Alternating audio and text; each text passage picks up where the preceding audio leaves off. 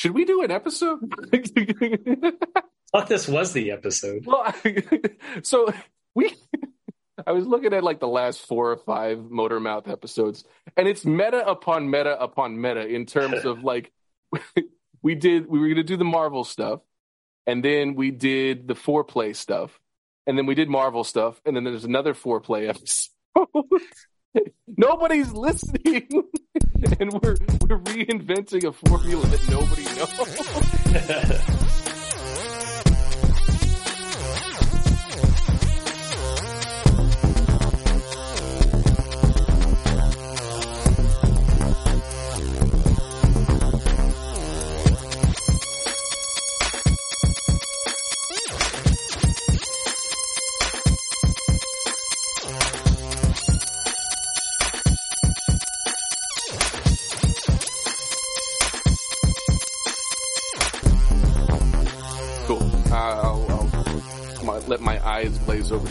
over to do the intro.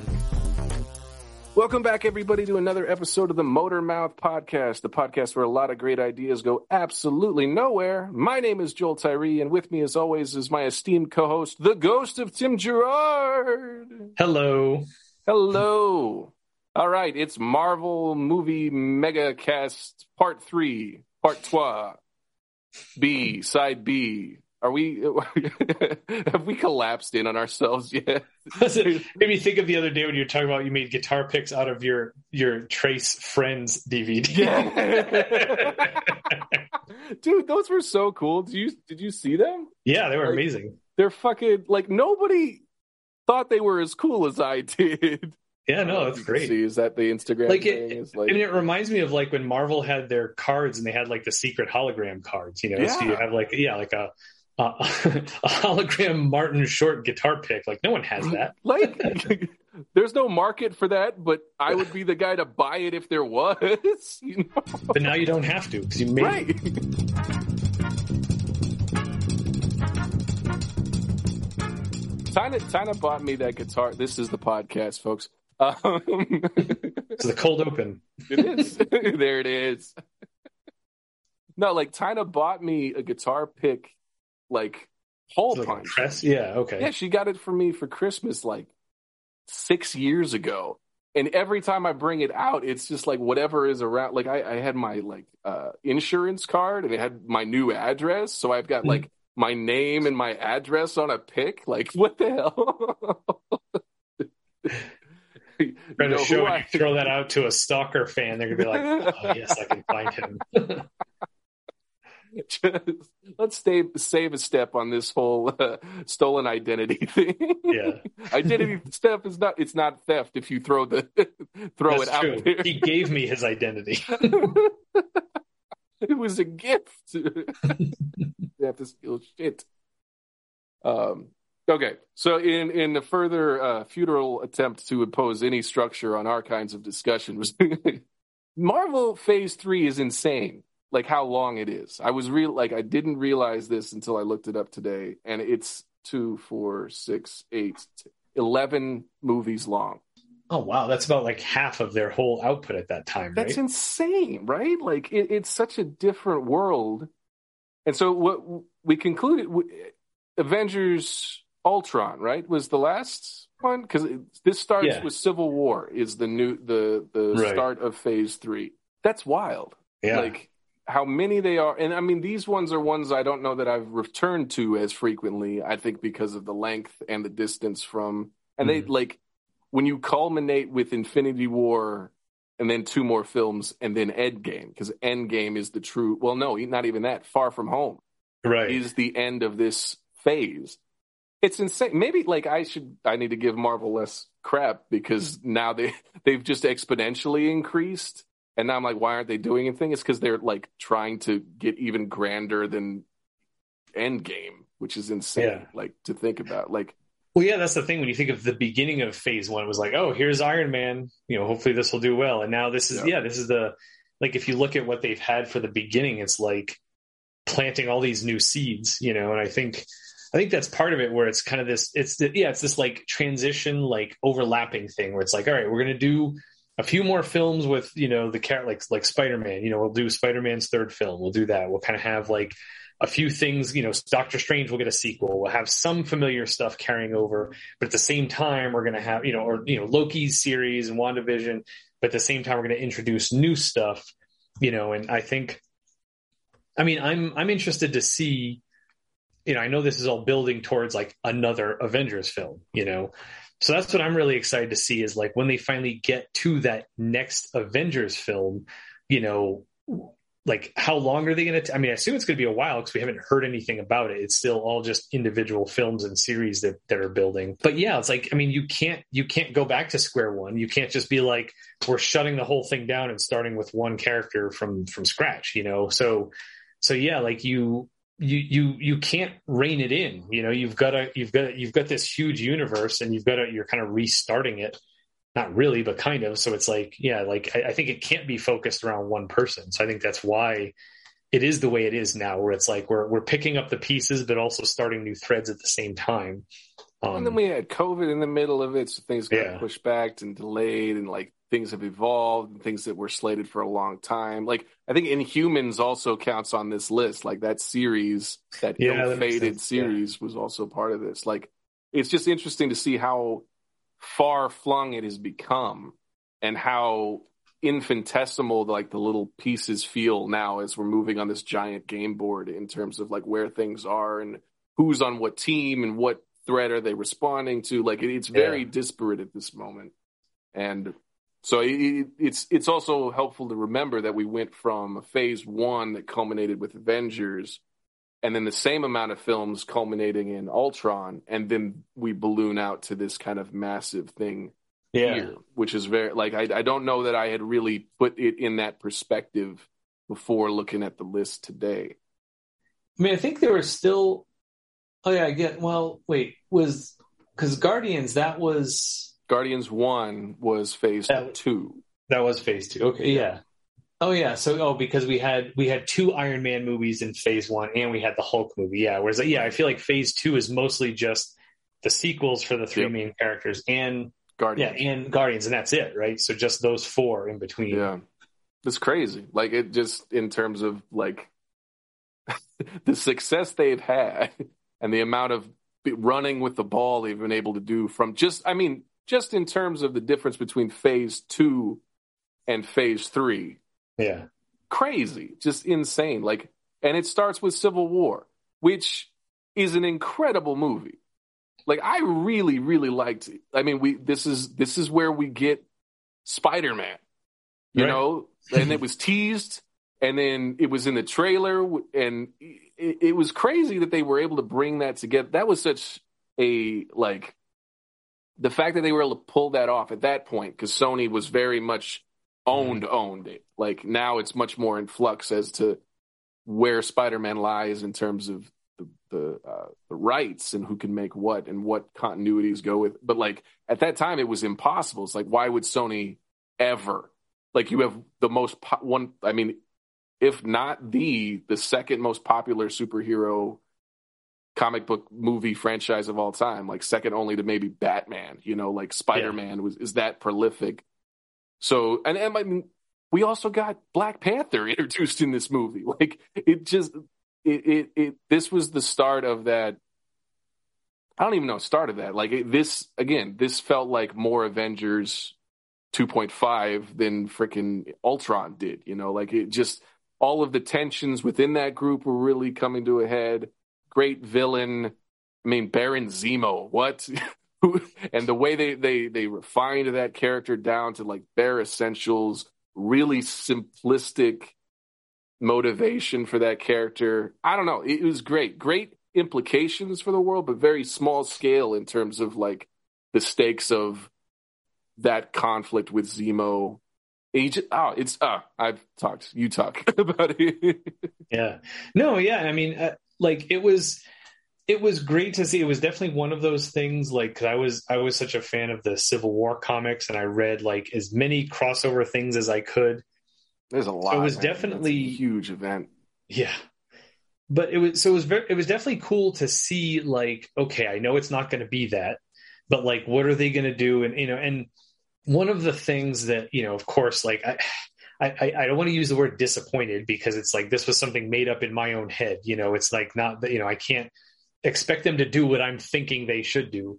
But like one of the things I was hoping to see in terms of bringing Spider Man into the universe, especially because his connection to the Civil War comics was not, you know, and, and it was cool that there was a, a, reference to that, like, oh, we're bringing Spider Man in at this point. Mm-hmm. But the whole thing, the whole implications of him in Civil War was him kind of being on Tony's side. And because Tony said it was a good idea, him unmasking in front of the world. Right. And going into it, it's like, this isn't going to, like, have any impact because we don't know Spider Man yet. Right. Like, unless they get Tobey Maguire to come in and prove that those worlds are connected, and we have a Spider-Man, and all of a sudden he takes his mask off and it's Tobey Maguire, which wouldn't have had the same impact to the world, you know, like that was part of the thing in the comics. Like I think someone made that joke one time where they at some point in the comics, I think it's Doctor Octopus like unmasks him. He's like, you just just some kid. Like, who is this? Who is this? Yeah, like, like there's always a sense of like, if people see my face, they'll know who I am. Like, you're just a fucking photographer. No one's gonna know who the hell you are, you know, unless it's like, one of your friends or family. You know, like in the Justice League, I think like the animated series, I think Lex Luthor takes over the Flash's body and oh, yeah. Yeah, I have like, no idea who this is. yeah. yeah, it's it's great. It's like yeah, it's like they're not the police department in Coast City. Like what the fuck? It's yeah. not anybody. yeah, I mean Bruce Wayne. I could see that. I could see Bruce right. Wayne needing yeah. to hide his identity, his face, because people would know it. But like, yeah, like most people, it's like you, you yeah, like if you happen to get unmasked, like it's not it.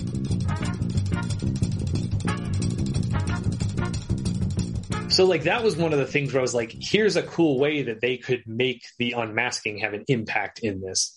Um, but they also kind of took it in a different direction, especially because they were tying it into like the Winter Soldier, Winter Soldier conflict and all that.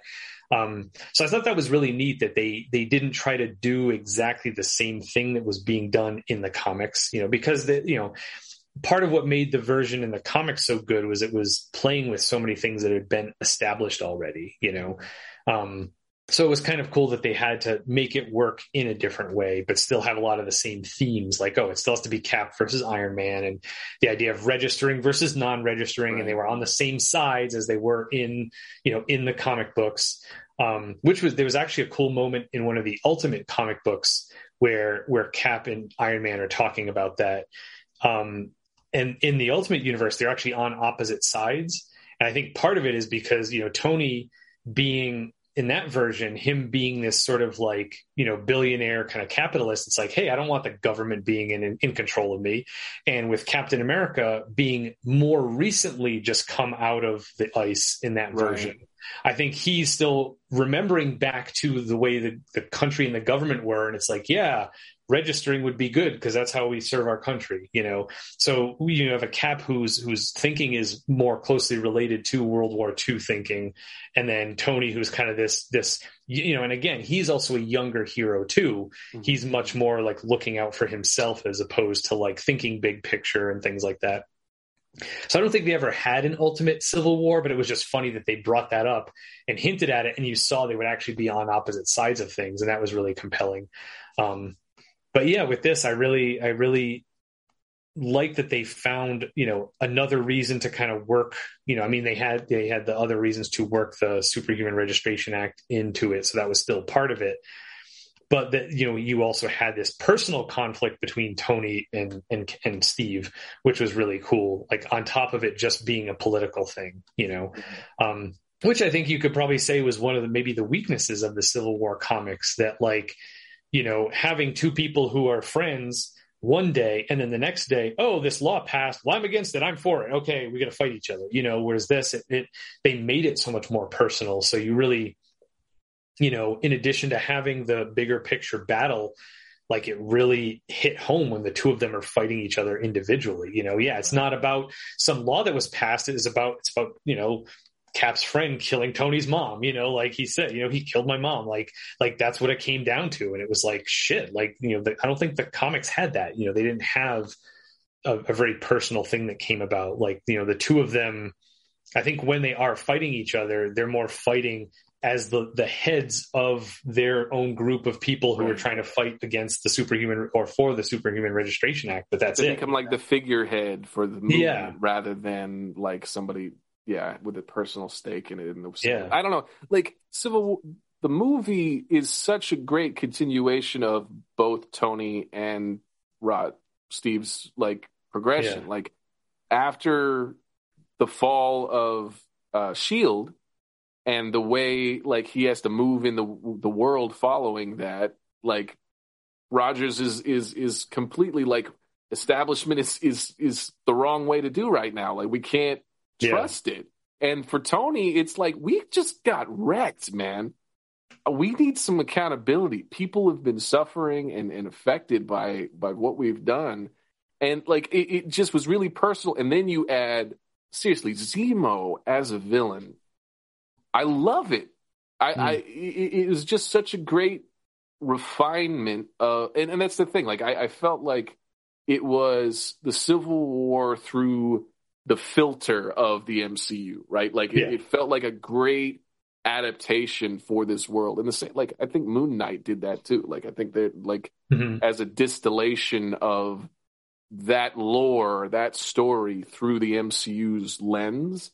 I it, it I don't know, man. It just it followed up after Ultron with like this is what you should have done. you know, it just it was essentially the coming out party for the Russo brothers saying, "Hey, I guess this they're going to hand us the keys to the the kingdom." You know, like yeah. that. It it really showed. Okay, this is most of the roster, right? We got Ant Man in there for a brief second. Spider Man's coming in Is this kind of leading to a different thing. It, it just it may be the perfect example of what an MCU movie needs to do and does it perfectly. It introduces the dynamics of three heroes we've not seen in conjunction with the other ones Ant Man, Black Panther, and Spider Man.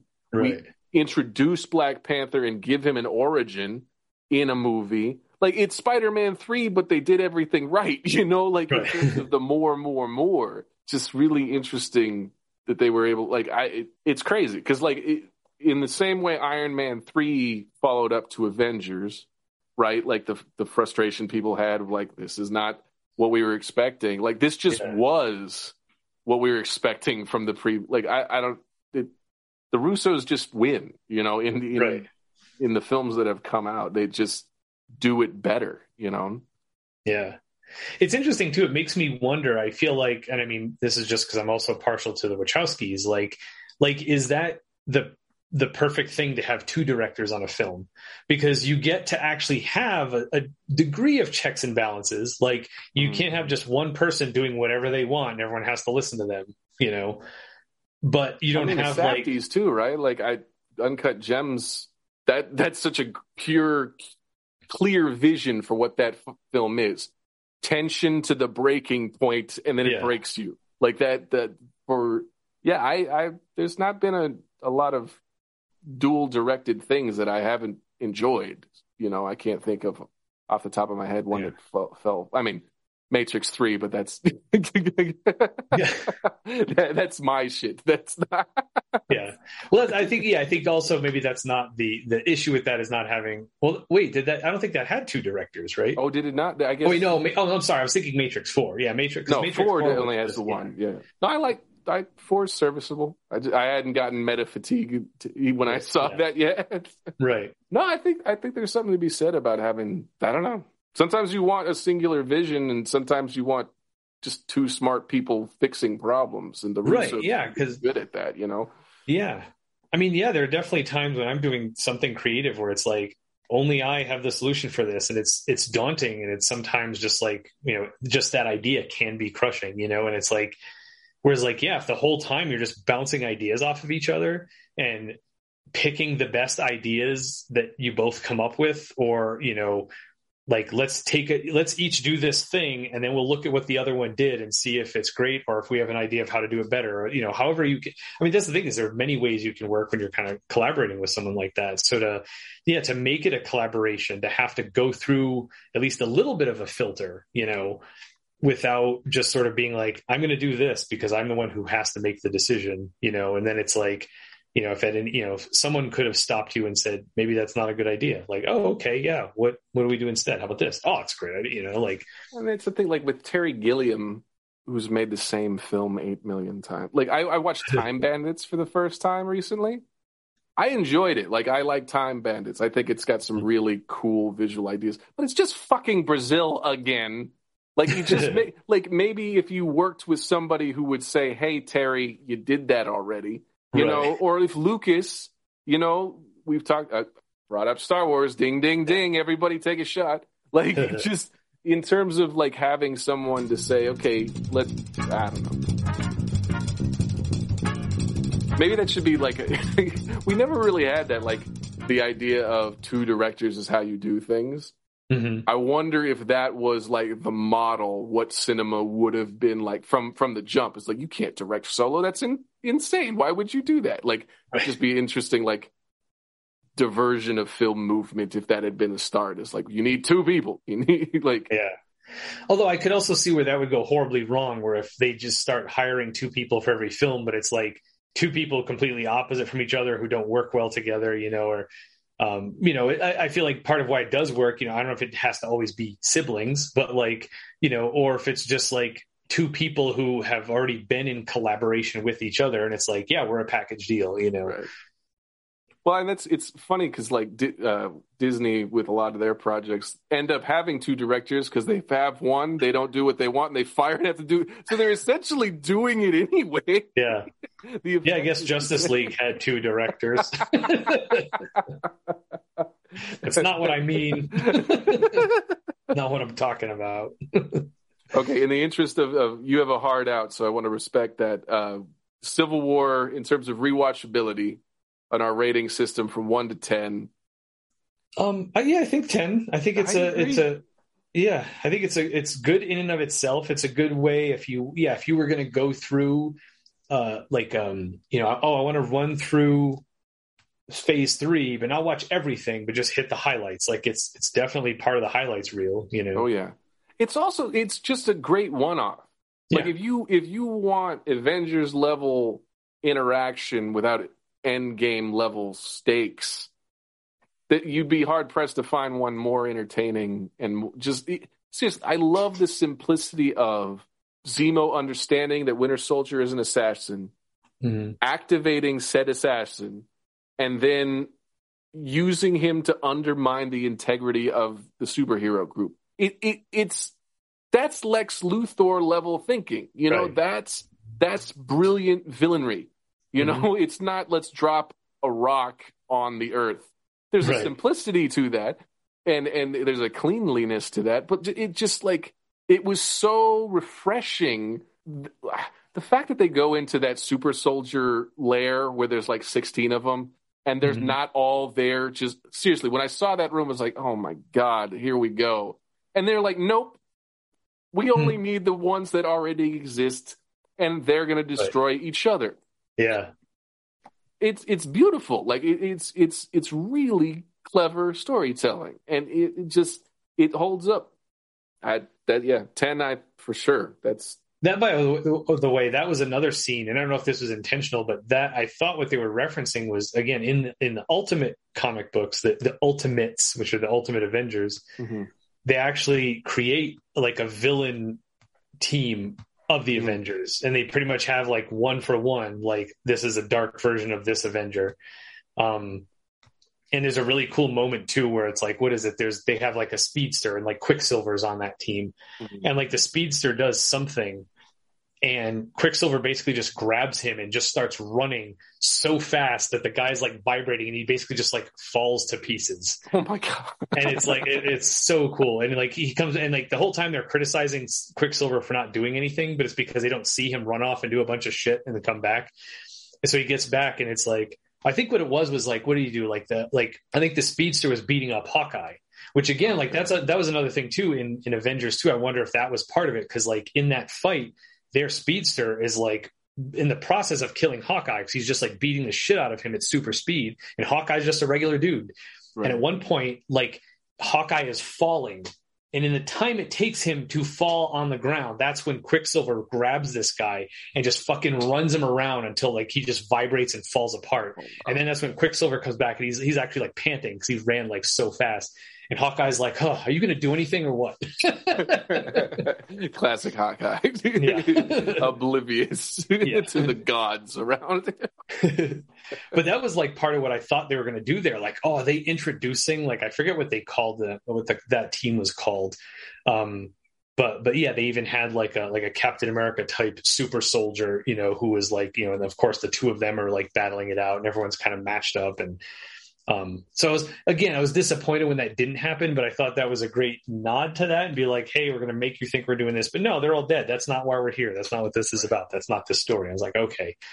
So what comes next? Doctor Strange. Hmm. That's about all I have to say about it too. Hmm.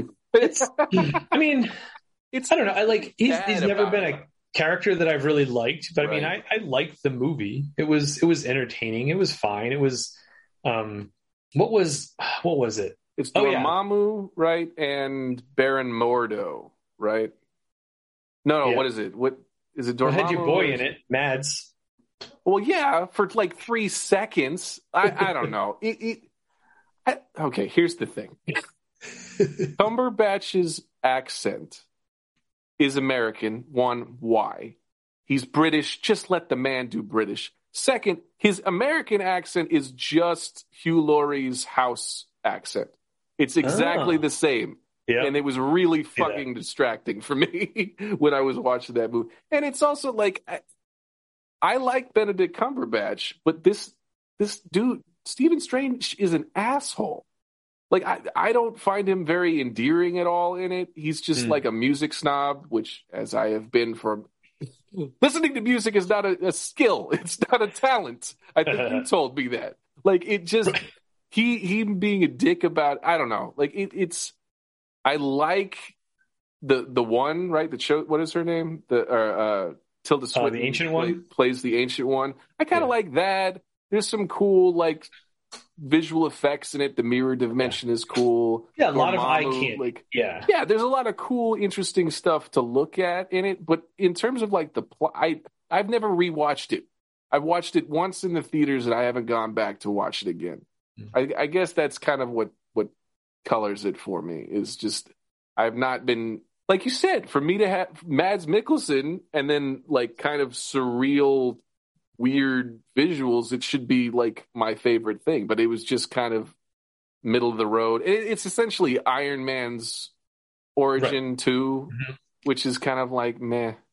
And there's also like the the idea of like the the white savior thing of like he go like the white guy goes to Tibet and learns the ancient Chinese tradition and does it better than everybody. It's just right. like it. Same with Iron Fist, which was done worse. like, God, that's serious. Uh, um, Second season was better. I will say that, that. That's that's what you have said. I, yeah, it's another example where I feel like someone actually listened to what the people were complaining about and fixed it. Like gotcha. like everything that was wrong in the first season, they did better in the second season.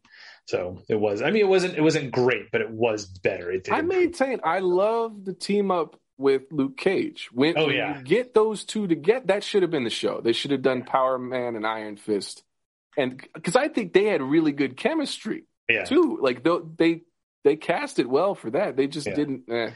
See, and I think I don't know if I've said that on the podcast before, but what I wish they would do. I know it's great they're bringing Daredevil back in mm-hmm. on Disney, but what I wish they would have done is had like a Defenders show that is not necessarily one big plot line with all four of them in the hand and all that stuff, but just left the door open for any combination of those characters to come in. So one episode would be Power Man and Iron Fist. Another episode might be Jessica Jones. That's the other thing too, because like with a lot of those, it was like a whole season of just one of them was just like right. so much, you know. Right. Um, so if you had a show where it, all of those characters are just fair game and you get a different mix of them, I think that would have worked a lot better. Um, you know, in addition to, yeah, I mean, I think, I think the two of them could have their own show, but even that, it's like, okay, I feel like, you know, they, they do have good rapport with each other, but if we had 13 episodes straight of that, would that also get tiring? You know, whereas if it kind of mixed it in and every now and then you get Jessica Jones and oh, Jessica Jones and Luke Cage got to do something, which is awkward because they banged, you know, like right. I feel like, you know, that type of interaction or, or let's team up Jessica Jones and Iron Fist because they have the least in common. Like that would be really weird, you know, or like the, have them face off against Fisk or uh, Punisher. You know, like I, I some of my favorite Daredevil stuff was the the Punisher stuff, yeah. him being anti-hero, but like the Defenders verse or Luke Cage or Iron Fist versus Punisher, or they're they're both going after the same baddie and they have they get in each other's way. the Marvel meet cute thing, either they team up yeah. or they like maybe maybe that's what I'm wanting is like a street level, like you said, a Defenders where they're just coming in more than the team is the character. It's this part of New York that needs right. to be defended. You know, is yeah. the is the setting and the character into which these other yeah. heroes can come. So almost like every episode is an individual Marvel movie, and then they're leading to the the, the season finale, which is everybody coming in together mm-hmm. to fight. The, or you could have a two part finale, you know, so you get a two hour, so it's like a movie, and that's when we have all four defenders and Punisher and I feel like there are other people, a few other people that got introduced, or Echo can come in. You know, I know she's yeah. getting her own series now, but like, I feel like she's in that world too. Um, you know, or Hellcat, you know, that now that she got introduced and, you know, she's a, an actual player. So like, that's kind of what I would have wanted to see is like seeing those characters instead of a whole season of each individual character and then yeah. a whole season of all four characters together. Like, you know, that that's, that's not what what Marvel has been doing that's been successful. It's like right. here's a taste of this character, here's a taste of this other character, here's a taste. Now we're bringing them all together. Oh, okay. Like, but it's been a movie at a time, not a series at a time. You know, that's the thing. I I really enjoyed the Daredevil series, but the thing that's daunting about rewatching is is it's it's every inch is Daredevil. It's mm-hmm. all the hand. It's it's yeah. it, and it unfolds so slowly. It it's just like this was great to watch week to week or like as it was coming out, but going yeah. back is just so daunting because I don't want to watch faceless ninjas anymore.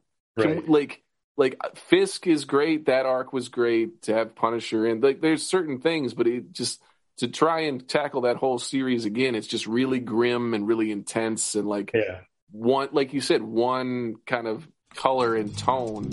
Eh, yeah. So Doctor Strange rewatchability. Yeah. yeah. um, I mean, it's it, it is a fun one-off. It is like I said, like, you know, it's eye candy. So it's like if I'm in the mood for something that I don't want to think too hard about. Um, also, I think that is one of the earliest Michael Giacchino's scores. Okay, yeah. Like I know, I know he did. I think he did the whole Spider-Man trilogy. I'm pretty sure. Um, and I, but like, I don't know that he had been such a big part of the right. Marvel universe, really. But I think that was one that I was really aware of it, where I was like, oh, um, and then, um, yeah, like he did the Spider-Man trilogy, which I really like. So that was that was another thing for me, where it was kind of like I feel like a lot of the people who scored a lot of the other Marvel stuff, it's like I had heard of them, but they weren't really necessary. I mean, except for Alan Silvestri, but like you know, they weren't composers that I knew ahead of time. It was like, oh, cool, we get a score by this person. You know, it's like, oh, sure, like this is this is the music. You know, um, so so that was one of the cool things for me to be like, oh, they're actually bringing in a composer that I like before this happened, and I can you know engage with the music and really be interested in it. Um, you know, and I, I, wonder if part of why they did that, because I know that for a while that's been one of the criticisms of Marvel too, is that their music has always been like meh, you know. So if it was kind of like, oh, let's bring in more like, you know, composers who are bigger names, who are going to really, you know, do something bigger picture with the music and things like that. But um, but yeah, so I, I, I somewhere in the middle, I guess. I'll say five, I guess. You know, I, you know, again, you don't have to watch it if you're trying to do a big picture watch arc, you know, but it's Uh, you know, I could see myself being in the mood for that type of movie and being like, yeah, let's watch Doctor Strange, you know. Yeah, it, if I'm objective about it, I'll say it's like a it's middle of the road. I think this is the definition of middle of the road for yeah. me. But because I disliked the like it was just really distracting. It's like I've seen a British person that I really like do this accent before, and you're adding nothing to it. And you're one of my favorite actors. You played fucking Smaug, okay? Right. Like this should not. I don't know. It, it just so I. This is a three for me in terms of rewatchability. I just yeah, that's fair. I I like the idea of Doctor Strange. I just don't mm-hmm. like him in execution. yeah, yeah. It was a, it was an awkward addition to to the Marvel universe because like I feel like I mean Thor was probably the weirdest thing we've seen so far, but it's like oh well he's an alien from this whole other realm, so you can kind of whereas with Doctor Strange it's like oh there's this world behind everything that's that's been there that's you know we can tap into right here and it's really weird. So I think that yeah that was that was jarring in a different way, but that's the thing like I, in the comics I know this more secondhand from from Alice than I do from firsthand reading it, but just mm-hmm. like it's all about the hoary hoth of Horagos. It's like all of the strange, weird incantations, and he mm-hmm. didn't do any of that stuff. So like I think part of the charm of that character back in the day was he's saying really weird stuff and he kind of disappears for ages, but then he comes with this huge bad thing that the Avengers have got to deal with. And he, he's really powerful, but sometimes he's just fighting unseen battles to save everybody. You know, like it, it yeah, yeah, and it like it was it was one where the humor like I liked the cape. I think the cape is funny. Mm-hmm. You can only do the Aladdin carpet shtick so long. I, and I like the the meme ending is like I've come to bargain, like where he comes yeah. and he's he's he's trying to to bore Dormammu into submission, which ends up working wild. Uh, yeah, I don't like. I, I, end up liking him a lot more in Infinity War and Endgame. You know, like mm. in terms of like what he brings and what we get to see him do. Yeah, it is. I, for the listeners, I did some hand waving, which is mm-hmm. most of what he does. Well, and I um, do. I think that's one of the things I do like about him is that he is a regular dude who goes out and learns how to do this thing. Again, like, you know, you know, pro- being problematic aside, you know, the fact that, it, you know, like you said, doing be- this better than those people who have been doing it their whole lives and it's their kind of world. The, the, the fact that it's kind of like, it's a thing you can learn as opposed yeah. to like, oh, if you want to be a superhero, you have to be chosen, you know, right. you have to have an accident first. I mean, he did have an accident, but it was also something he sought out. It wasn't the accident that gave him his powers and kind of had it thrust upon him. Like he he actively wanted to do, you know, seek out supernatural means in order to, you know, become, you know, more than he was, and and then that that was possible. Um, so so that you know that part of it, but you know, again, that's it, it could have also been done better. You know. Yeah. Like it would have been neat if he was like gone for a longer period of time. I think that's part of it too, where it's like maybe maybe he was and we just don't get that from the time lapse. But yeah. um yeah, like I don't I don't really know exactly how much time progresses. I mean, I know we see him as he's healing and doing physical therapy and the scars on his fingers and stuff like that. Um, and then once he after he's there, he's able to move his hands a lot easier. Um, but yeah, like I don't know how much time, you know, as opposed to something, for example, like Arrow, where they're constantly telling you he's been on this island for five years. Right. So you kind of you believe it, you believe how much he's progressed because it's like, yeah, he's been on an island. This is all he's been doing is fighting and surviving. I mean, it, it makes sense that he would come back and be like a superhero. Whereas with Doctor Strange, I feel like because we're on the journey with him, we, you know, we don't know how long it took to get this good. So it seems like a shorter thing. time than maybe it was he seems to go like he's he's sorcerer supreme really quickly. Yeah. That yeah, that, that, and he's also like now I, I don't know if it's just characterized by how what the role he seems to be put in now, which is like babysitter, elder right. avenger. And he is not as charismatic or as fun as either of the previous ones. You know, like it, it's yeah. not like yeah, it's interesting. Guardians 2. um, it was fine. Again, like I was never interested in the Guardians comic books. Went to see like I liked the first movie. It was way more fun. I had no expectations for it, but I enjoyed it. Same thing with this one. I mean, this one it, it was it was more epic. You know, like um, I always think it's it is weird, and I don't know if this is just the way it is or if this could be you know a criticism, but you know, when you have a film like that where it's like the first film is the origin, so half the film is these characters coming together right. to form a team. And then the second epi- the second movie is well, they're already a team, so the whole thing is this kind of one journey.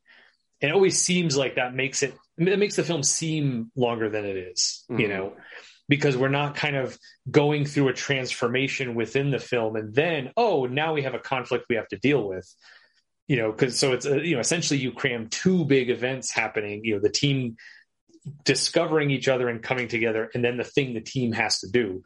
Whereas this is just a whole movie of the thing the team has to do. You know, and also they spent so much time in that movie, like trying to make it feel like a family dynamic that was failing, mm. right? Because the, the yeah. whole thing with like Rocket and Star Lord butting heads. Yeah. What I, I don't know that it ever really landed in the way that they were trying to make it because it, like it's supposed to be about family dynamics, right? Yondu right.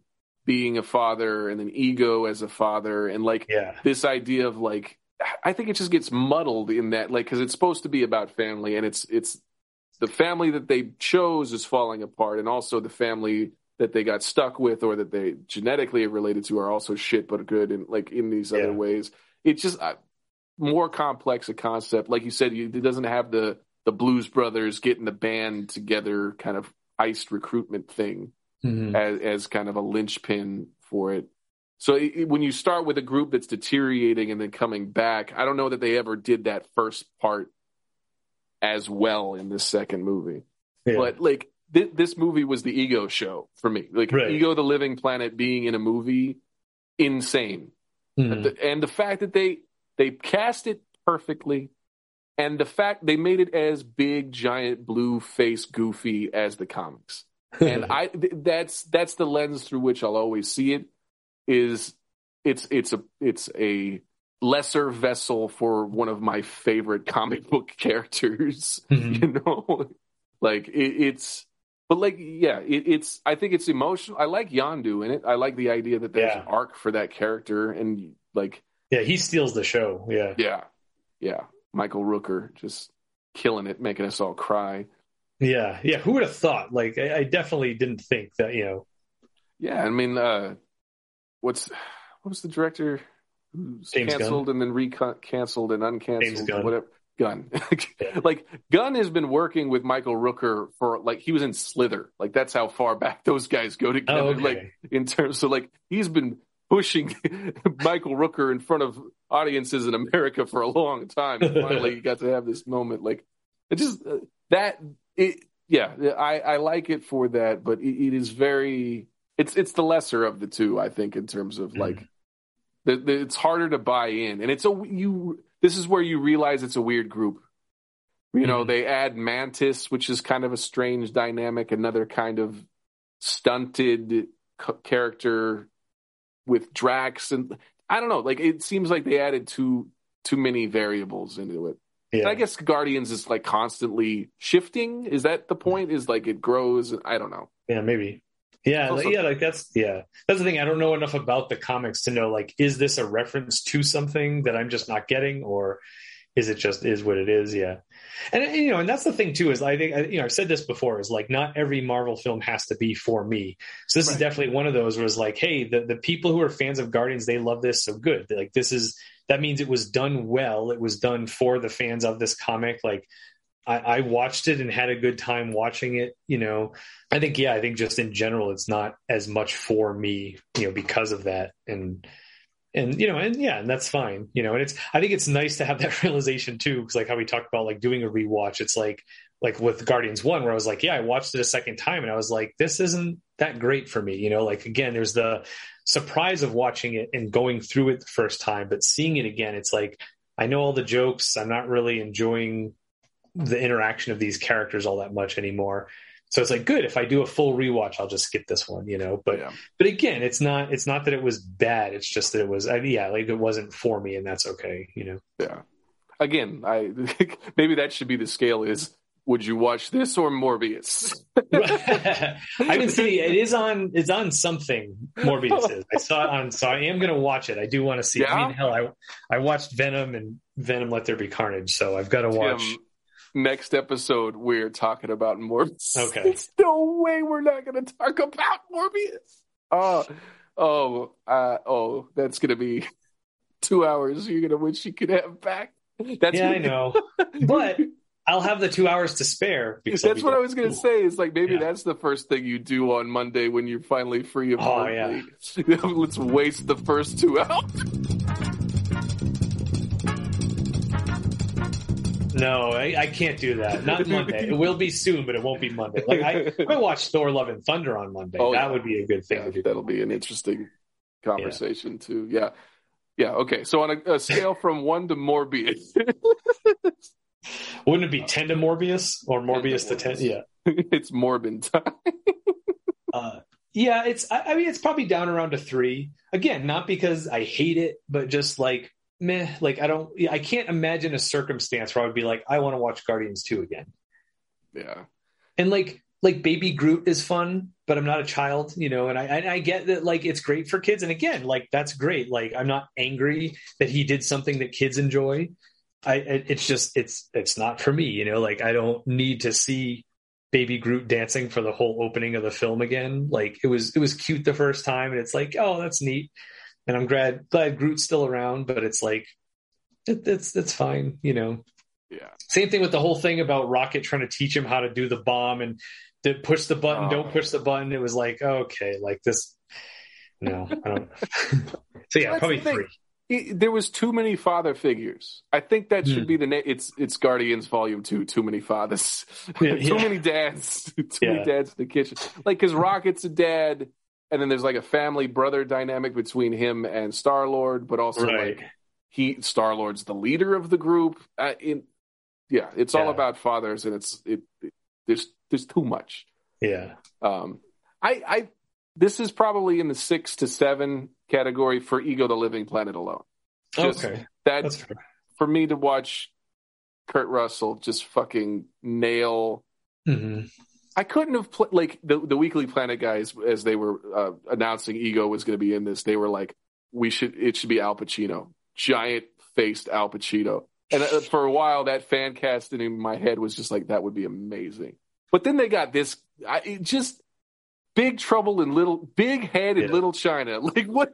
Just outstanding casting, and he he chews he chews the fucking scenery, and it's it's all I wanted. It yeah. really was, and that that's yeah, that's it's a seven, not a six. I, am firmly in the seven territory. I also love that they they brought in Sylvester Stallone too. Yeah, like, yeah. You know, like that little nod was great too. That was just like, oh, I guess Tango. I didn't even realize Tango and Cash. Yeah, I didn't realize that movie. Have you seen Tango and Cash? No, I don't think so. Oh, Tim, watch that one before Morbius. oh, you know what else I want to watch too is Prey, the the new Predator movie. Oh, Tim. Oh, I gotta watch that. Yeah. Soon. Oh yeah. man, that's what I mean. Like, there's a pile yeah. of movies, that, even just recently, that it's like I need to watch these. Will you text me when you watch them so like I can keep a list too, so I I can. Oh say, yeah, oh, I want to talk what we can't about. talk about. Yeah, yeah, yeah. I'll update you. um. All right, Spider-Man: Homecoming. So yeah, so so just like where, where Doctor Strange was basically the Iron Man story, this this film was basically Thor's story. You know, Daddy's going to take your toys away because you haven't earned them yet, and I'm not going to give them back till you're worthy. Um, you have to prove yourself without your fancy toys that I've given you. You just blew my brain open. I did not connect that before. Just so so having I mean you know and, and again to be fair, like I, I I I like to be fair and not have it just be like I love Marvel no matter what. It's like, oh yeah, we have had this story before.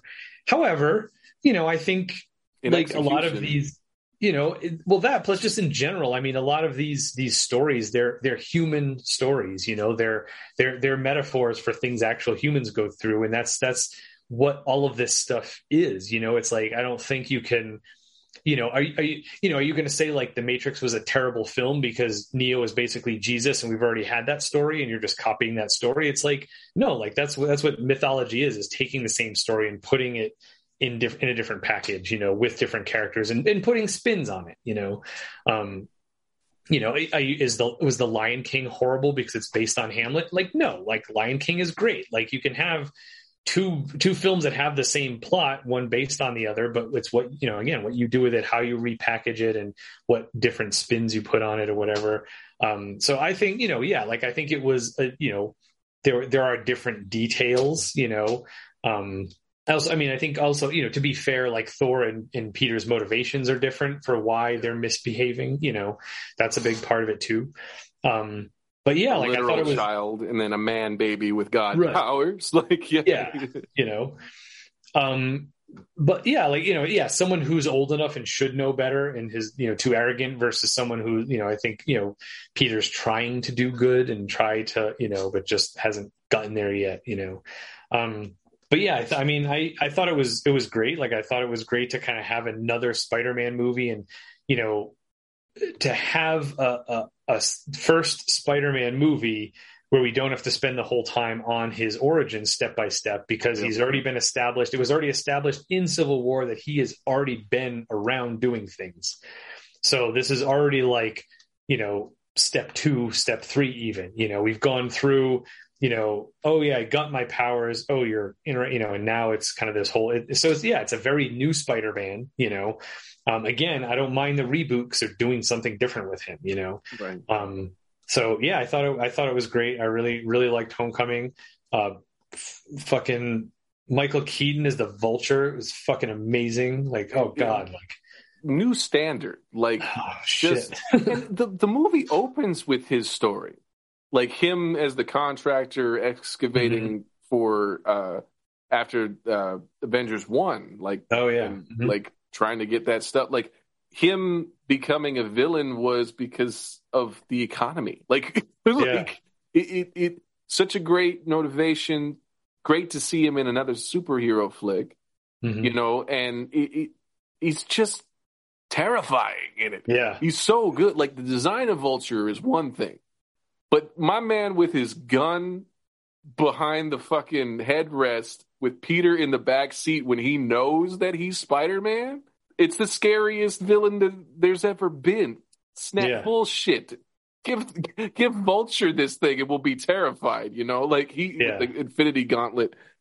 Thanos can snap all he wants. That's Batman. You know, like yeah, he, I and I liked the idea of like Peter in high school. Like we got a, a Mhm. true high school Peter, and I I love uh, uh, his guy in the chair. I love that dynamic. What, what's his name? Why can't I remember his name? the guy in the chair. His friend, his best friend, Uh, uh, oh Ned. Ned. Sorry, yeah. Like I, I like that dynamic. I like that he discovered it like really early because Peter just rushed into the and he had to explain. Like I liked that a lot. I like Happy in it. it I think Mhm. that's a good dynamic. It's Favreau kind of being like an absentee. He's like a, a, a babysitter, like a, a Yeah. stepdad who gets stuck babysitting or something. Like it was. I liked that dynamic. Like, and I liked Tony too. Like it was.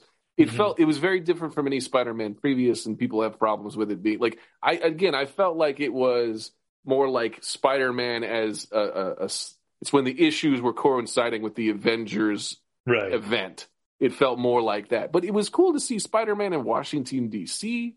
Yeah. The idea of like a, a school trip and then Spider-Man, like it, it, it was all new and fresh, and those like essentially the same. Like Daddy's gonna take your toys away as Thor, but like there's just so much new dress set dressing to it, and Yeah. the idea like he's not in Manhattan, so he's trying to web sling in the suburbs. And it's not working. I, I just really like that idea. And then like the idea of Shocker, like the Mhm. idea of like replaceable goon villains too is not really something that we had seen before. So that that that was cool too. You got like the Tinkerer is just kind of like a, a side like a little Easter egg. He's there but doesn't really come back or do any. Like, I don't know. It, it it had a lot of cool Easter eggy things, and then it took Spider Man to a different place. I I it was really refreshing.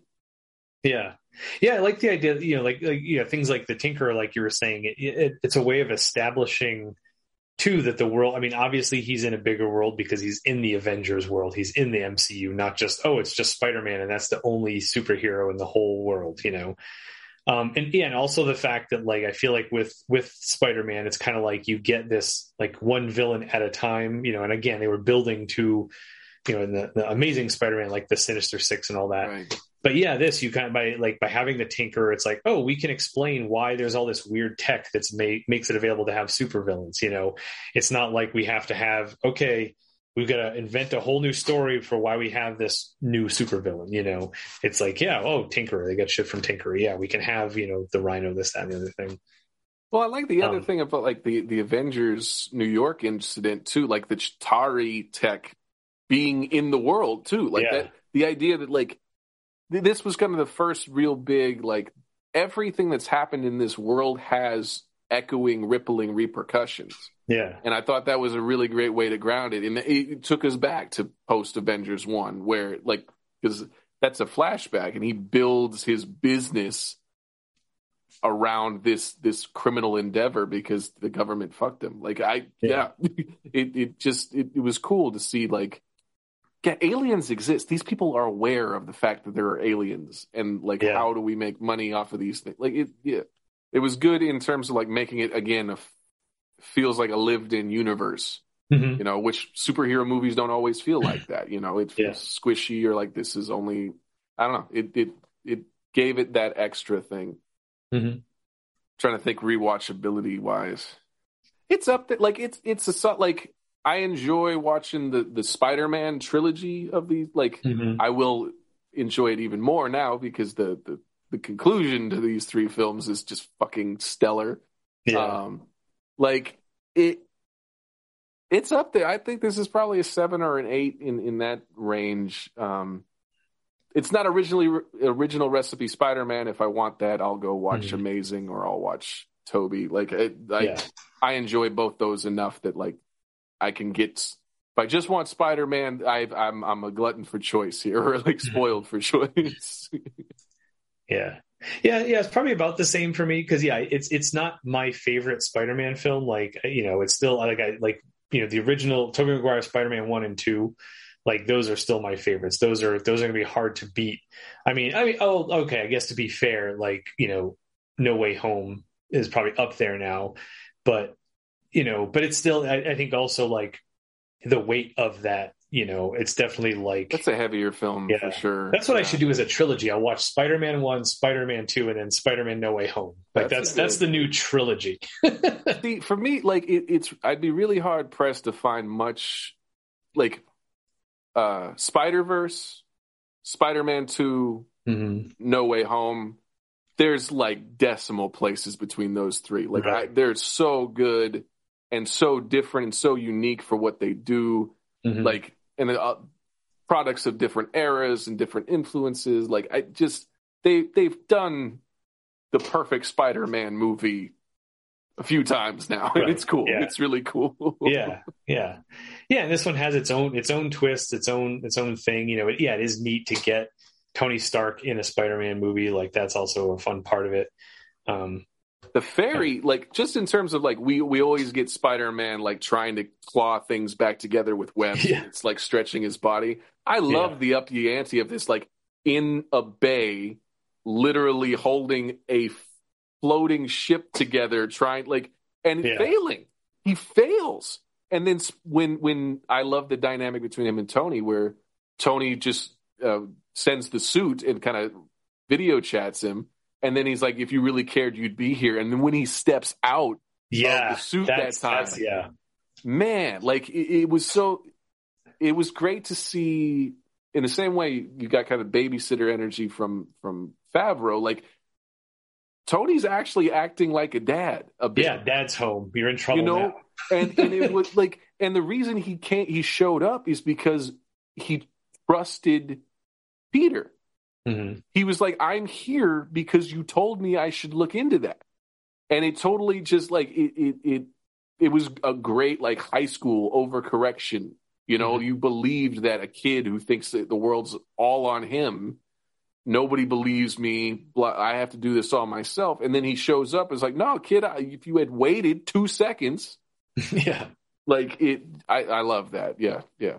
Yeah, yeah. Again, it, it shows that Peter's very different from Thor. He's not going out just like I want to start a fight with these assholes because Right. I need to fight someone. It's like you know, like yeah, like that. That sort of like you know, I, yeah, I'm, I'm a kid I, and I know I want to do the right thing, and you're a grown up, so you're not going to listen to me. So I need to I need to take this into my own hands, which is you know also not the best decision, but it's you know it's different doing it from a childish perspective than from like you know that yeah that perspective of arrogance and like you know I need to start a war with the ice giants. You know, Right.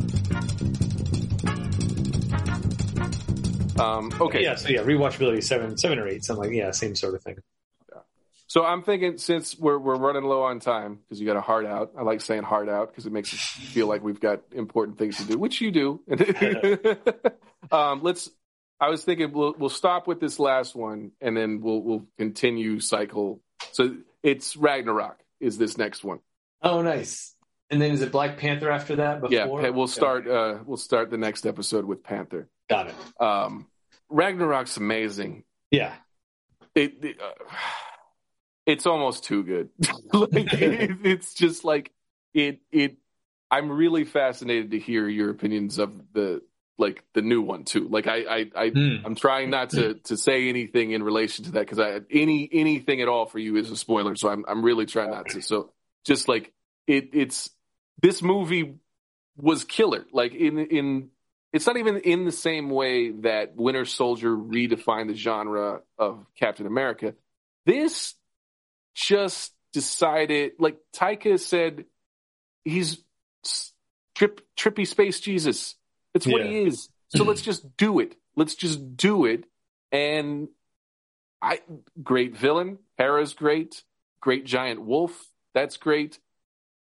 And I, there's there's a tone and an improv improvisational quality to it and they talk about like the fact that a lot of it wasn't scripted and they riffed a bit it just has a different energy and it's it's a Mhm. great progression for that character he just run is run through the ringer he lost his brother he lost his dad he lost all of these it's just and it's world war it, it's it's uh, uh, uh hulk on uh planet hulk Oh, Planet Hulk. Yeah. like the gladiator oh my god.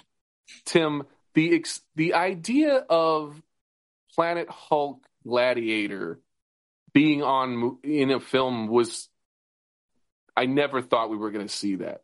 Yeah. they put Miek the little bug dude from that comic in there and he's got little knives for hands and he got gets a little joke in the background of the i it, i couldn't believe that we were going to get gladiator hulk but i really i could not believe that they had Miek in it. And it just it was a little thing. I Miek is my favorite character from that storyline because of what he ends up fucking up everything because he comes to i think he comes to earth in world war hulk and fucks over uh um bruce. Like he ends up betraying him i think at some point. Oh. um just i love that character and he just so i i was geared to like this because the second i saw thor fighting gladiator hulk in the trailer i was like how do you how do you met like it's already perfect like there's no Mhm. and then it just it it has it's a different thing it's it's it's a different it's not guardians funny it's Mhm. not like I also love. I and actually heard. I, I I read a thing on Facebook the other day where someone was like, "Oh, I don't know if this was their idea or something they heard, but like the whole reason why it's such a different tone is that it's like it's as if it's being told by Thor from Thor's perspective." So that it's like you know that's why, and I think they were saying like, and I I haven't seen it in a while, but it starts with him kind of narrating and giving an intro to the story so that it's like it's kind of like yeah it's the way he sees himself in the situation as opposed to this like you know and i mean i love the second one because i feel like how they went so much more in this sort of like viking vibe right. you know yeah, it yeah. felt more authentic in that way. Whereas with this one yeah like the opposite direction. It's like yeah like he's i feel like thor has always been a comic book superhero in his own mind you know? So that's the way he's telling this story of of you know of his version of this of his perspective of all this you know? Um so i think that that makes total sense and that's that's great and um you know i love i love that yeah like it did cram in so many different like pieces of comic book stories because like yeah, like it has the World War Hulk, but it also has the uh, the Damon Lindelof um, uh, uh, Hulk versus Wolverine aspect mm. to it, mm. like the idea that he's kind of living as Hulk and just kind of like you know being this. Because I think that that's where like you know when in that the Hulk versus Wolverine or Wolverine versus Hulk, I forget which one it is, where he goes and you know to this temple where Hulk is just living there and there are these like all these women around him. And I think that's where like he has the beads because he's basically yeah. like in this like temple and it's like oh it's like you know yeah and he, where he's kind of found that balance between Banner and Hulk and he's just living as the Hulk but he's like conscious but he still has you know he's embraced kind of all the negative aspects of the Hulk in a way. And I mean, you know, it did, we, we don't really see that full on version. And even when we do see it later, um, he is a more, um, a nicer Hulk, you know, smart Hulk, as opposed to this one was like, yeah, I got all these women around me, you know, like, but I feel like they hinted at that with this, with the whole gladiator thing and him having, I feel like at one point he does have all these like servants when he's just like in the bath naked and everything. Um, but yeah, like there, there were just so many different things that got that got pulled into this, but it never felt like oh you're just trying to cram all these things in. Like they all work together very organically and and to serve the bigger picture you know of of you know of banner yeah just kind of being like just just be hulk for a while. I don't want to be banner you know and um, well it's also i love the dynamic of like when he he reverts back where he's like well he's like it's like he locked me in the trunk like I, I liked that dynamic too. Like it, it wasn't so much like at a certain point it was like Banner has seen that the Avengers don't want anything to do with him, and also he doesn't want to hurt anybody. Mm-hmm. But it's also like Hulk's like, I finally found a place that I can be the aggressive rage monster that I am, and I'm being praised for it instead of hurt. You know, like it's it, yeah, like I am successful here, not puny banner. I don't have to go back to that guy because I found right. an environment where this is praised and, and I'm showered with the adoration I've always wanted, you know? Yeah. Like, which, which I feel like too, yeah, even just like the Hulk persona, it gives a different vibe to, to him. Yeah. Because like you said, like being praised, as opposed to like I feel like he was always like this rage filled monster, but he also always knew that everyone like hated him, and that kind of fed into the rage. Whereas here, I feel like he gets to be chill sometimes because he gets to be who he is, and people aren't giving him shit for it. You know. I also it, like know. the idea, like the way he talked too. It was like Hulk smash was all he could say because he only was is like he only grew as much as he was Hulk you know, like mm-hmm. because Banner was always trying to tamp him down, he never developed language. He didn't grow. So this yeah. kind of like toddler Hulk, like big fire. You're like yeah. more like water or something. Or like like the idea that I, I I liked that. I liked that he had more vocabulary because he had been in control longer, but mm-hmm. it, it hadn't developed to smart Hulks. And also, I I liked. I never would have thought of Bruce Banner as comic relief. And I don't know right. that it will always work, but the way it worked in this was great because you had Thor and it was Sakaar as this kind of garbage planet was great as because it, it, was a cacophony. You could mm-hmm. because it was like this dumping ground, they could throw everything in it, and it all kind of worked mm-hmm. because nothing worked. You know, it was just a great collage of things. And like Valkyrie, I thought was really interesting. Like not coping. How, how does an Asgardian cope with loss? Well, you mm-hmm. drink for centuries and you fight. You know, like it yeah. just, just interesting.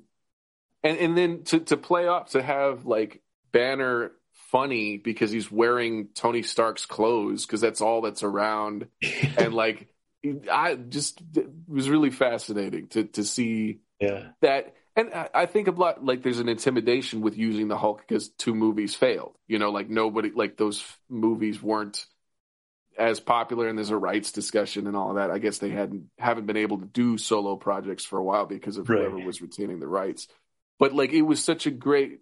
Taika saw that character in a way that he's. I don't know that Hulk's ever been used for funny.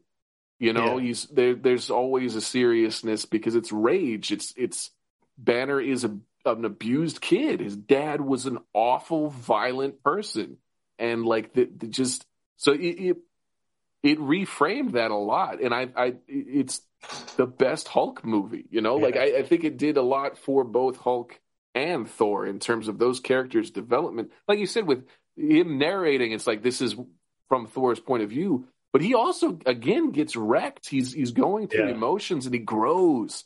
Like him and Loki, him him finally seeing the subterfuge, and then he's going to be betrayed, and giving giving Loki enough room to hang himself with it, and then just being finally getting one evolved. Like mm-hmm. that was it was so satisfying, you know. Like yeah, yeah. I something else just occurred to me too is like you know, like how you were saying you know Banner being able to be um, comic relief. Like I almost wonder if you know part of that and part of what he needed to cope with the Hulk is to see that like yeah like the Hulk is not evil he's just in the wrong place you know yeah so even though he was like yeah you said like like being locked in the trunk like it's not like the Hulk was just running around eating people Right. You know, like he was doing what like he's he's made for a thing and he just had to find a place where people appreciated that thing. And I almost wonder if that was part of what, you know, maybe that was therapeutic for Banner in a way because Banner didn't have to feel guilty about everything right. the Hulk was doing that whole time he was suppressed. Like, whereas I feel like that was Banner's thing was to just always feel guilty for all the damage the Hulk caused. Whereas now it's like, oh, well, he was doing good stuff and people love him here. So yeah, he's not killing a bunch of people on Earth, so I don't have to I don't have to feel bad about that anymore. That's such a know? great because like it's so important to remember that Hulk is always running. Banner has always been running. That's right. what the series was. Is like yeah. hitchhiking town to town, drifting. So from the second he the accident happened, he has been raging out and trying to run. There's no there's literally no place on earth for the Hulk and he's never not being searched for. If, yeah. if it was like a werewolf or like a, a Jekyll and Hyde situation, if you knew what was triggering it and you could control it and it wasn't like government experiment gone wrong, mm-hmm. Thunderbolt Ross is on your ass from that moment to the end of time. Yeah. Like you would be okay, maybe if I went out into a pasture and like talked to the Hulk instead of like, you know, like the, there's never been time for him to learn anything about the Hulk other than he's dangerous, you know, like right. So in yeah, yeah, yeah. Every every interaction has been like you know, kind of like I mean, we don't think of it this way because of how strong the Hulk is, but it's it's self defense, you know.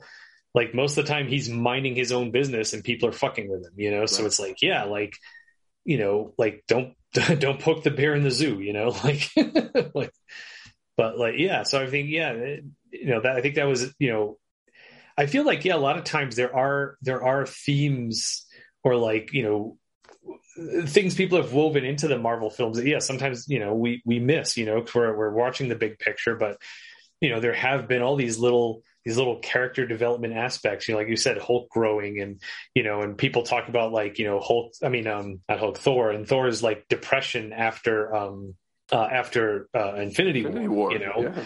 and like you know, uh, you know all of that stuff, and it's like you know, yeah, like these these people have gone through, you know, like real things, not I mean, not real as if it is in it actually happened, but things that actual people go through, you know, and um, yeah, and I, I mean, you know, like just thinking about that now, like it was, yeah, it was great to have Banner as comic relief, but it never occurred to me that that was a weird thing.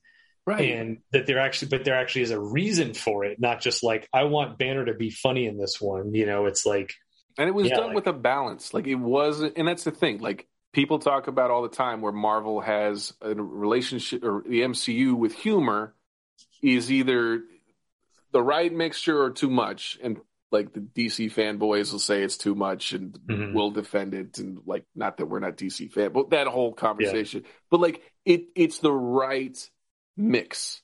It's mm-hmm. the right amount in the right spots. And you remember that you like Mark Ruffalo, right? Yeah. Like that he's great. We've we've I've, I've been so invested in this character, and I I, I think my fandom of the Hulk kind of grew out of this portrayal of him because I like Mark Ruffalo so much. I like that yeah. build so much. They've used him so sparingly, and they've put him in the right spot at the right time and it just it it was great. It was really cool to see. That's the that's part of the problem. It's really hard to do Jekyll and Hyde when it's like normal and rage monster, but you got you got to see him be triumphant and happy and make jokes and interact and he has friends. Hulk has friends, you know, Yeah. like Valkyrie and him like hang out and they train together. Like it, it just he has social skills. He had, there was all this potential that we finally get to see, and that that's Yeah. so cool. Yeah. Yeah, and you know, and I feel like they talk a lot about that with with that in things like that, where it's like you can't sort of ignore your dark side. Like you have to ex- accept that dark side as part of you, you know. And the the more Banner tried to force it down, like that, you know, that's probably part of the Hulk's rage problem too. Is that like, you know, like you know, my own my own brother doesn't even accept me, kind of thing, you know, where it's like, you know, you're you guys are sharing a body, and you know, Banner would just like just assume get rid of the Hulk, you know, as opposed to like, hey, if you kind of embrace this, like we could we could do this together, you know, and I um, mean, he says that it's like I put a bullet in my mouth and the other guy spat it out. Like right, you're trying to kill him. yeah, How do you have any symbiosis with this thing? And it- it's it's it's as much a, a Hulk movie as it is a Thor movie. Like yeah, who'd have thought? You know, like who'd have thought the guy who did what we do in the shadows would be Right. able to find the right mixture for those two characters this late in, in the MCU Yeah. saga, you know? Well, and again, it's also great that the the seeds for that were there. You know, we see this kind of camaraderie between the two of them. Like Thor respects the Hulk because he's strong, but he's like, ah, but still not stronger than me. I'm still stronger, and you know, seeing that kind of play out in the whole. You know that that that moment where Thor is trying to like get in, like, oh, what is your nickname? You know, oh, strongest Avenger, and it's like Point Break, and then Hulk comes up, oh, what's your nickname? Strongest Avenger, or the password, strongest Avenger. Oh, you get in, you know, like the fact that Tony's like got his back, you know, like like that whole interaction. And then one of my other favorite lines too is when he's explaining to Banner what happened. He's like, "Oh, you know, the Hulk and I fought." And Hulk's like, "Oh, who won?" He's like, "Oh, I did easily." Know, like, it's like, "Oh, he he doesn't know, so I can tell him that I won." like, Well, and see, I think another thing that's really important, again, uh, back to Avengers, which it, it's such a perfect movie because, like, the dynamic between Tony and Banner. Like, they're nerds. They're big nerds with big brains. And the fact that the first thing Tony does when he's alone in a room with this guy is zaps him. He fucking tases Bruce Banner in this helicarrier lab. And like, do you really think you should be doing that? He's just like nothing, not even a poke. Like he's studying, he's he's wants to see. And I don't know that anybody has ever done that to Bruce Banner, ever. You know, like nobody's like touching him. Everybody's on edge. So that the fact that Tony is just treating him like a person and giving him shit like he like yeah, I- that set the stage for a different kind of banner and a different kind of Hulk going forward. And I don't Yeah. think I realized it until just now. Like it's such a great moment in because I love that they're little science bros. That like that's Mhm. that, but it, endears me even more to that character because it's like Tony is not. It's not just fear. You know, like the, all Banner ever does is managing other people's fear of what he could potentially do Mhm. instead of let me do my science shit. It's just like Tony's just poking him in the ribs and not violently, not aggressively, just Yeah. like. and I think Banner's a little surprised himself that he just he can flinch and he doesn't like. Oh, I guess like Yeah. you got a good lid on it, man. Like yeah. that's great. Well, yeah. Also, I think you know, probably with Banner, it's like, oh, I can't feel any negative emotions, and it's like if I give you a little zap, I'm your friend. You're not going to be angry. Right. You know, it's just you know, like yeah, I think it's probably letting him know, like you, yeah, you probably don't have to be as on eggshells as you think you do. You know, and um, you know, it's kind of like like the, yeah, I feel like this will happen in Spider-Man a lot of the time, where something will happen. Like, was it? Didn't someone like I, uh, yeah, like there's one part where like Aunt May throws something at him and it hits him, and people are like, why didn't his spider sense warn him? It's like he wasn't in danger. like you know, like your Right. aunt throwing a banana at your face is not danger. That's not a villain lurking behind you. You know, so it's like yeah, like there are certain things that it's not going to set off. So I feel like it's the same thing here. It's like yeah, your friend zapping you, you know, to, to fuck around with you is not going to send you into a rage. You know, like Well, that's the thing. I think in the comics, there's it's always Avengers versus Hulk. It's all like you mm. never see a development of camaraderie in the same way with Hulk. You know, like it, it's always can we point the green monster in a direction and can we mitigate the the cleanup afterwards? I feel like so it was just so cool to see like Tony's making friends the way he would, you know, and mm-hmm. I, Banner doesn't ha- have any friends. Like it, it, it, it's sad and it's cool and it's beautiful that it, it got. That's the guy in this, you know, that that mm-hmm. that character is so much more rich than I, I don't I, I, I don't think he's ever been portrayed that I don't know. It's always about rage. It's always about trauma. Yeah. It's always about managing other people's expectations and when it's all going to go wrong. Like this is the first time maybe in the Hulk where it, it's been in in the lore of the Hulk where he's gotten to be a a person, you know. Yeah. Mm-hmm.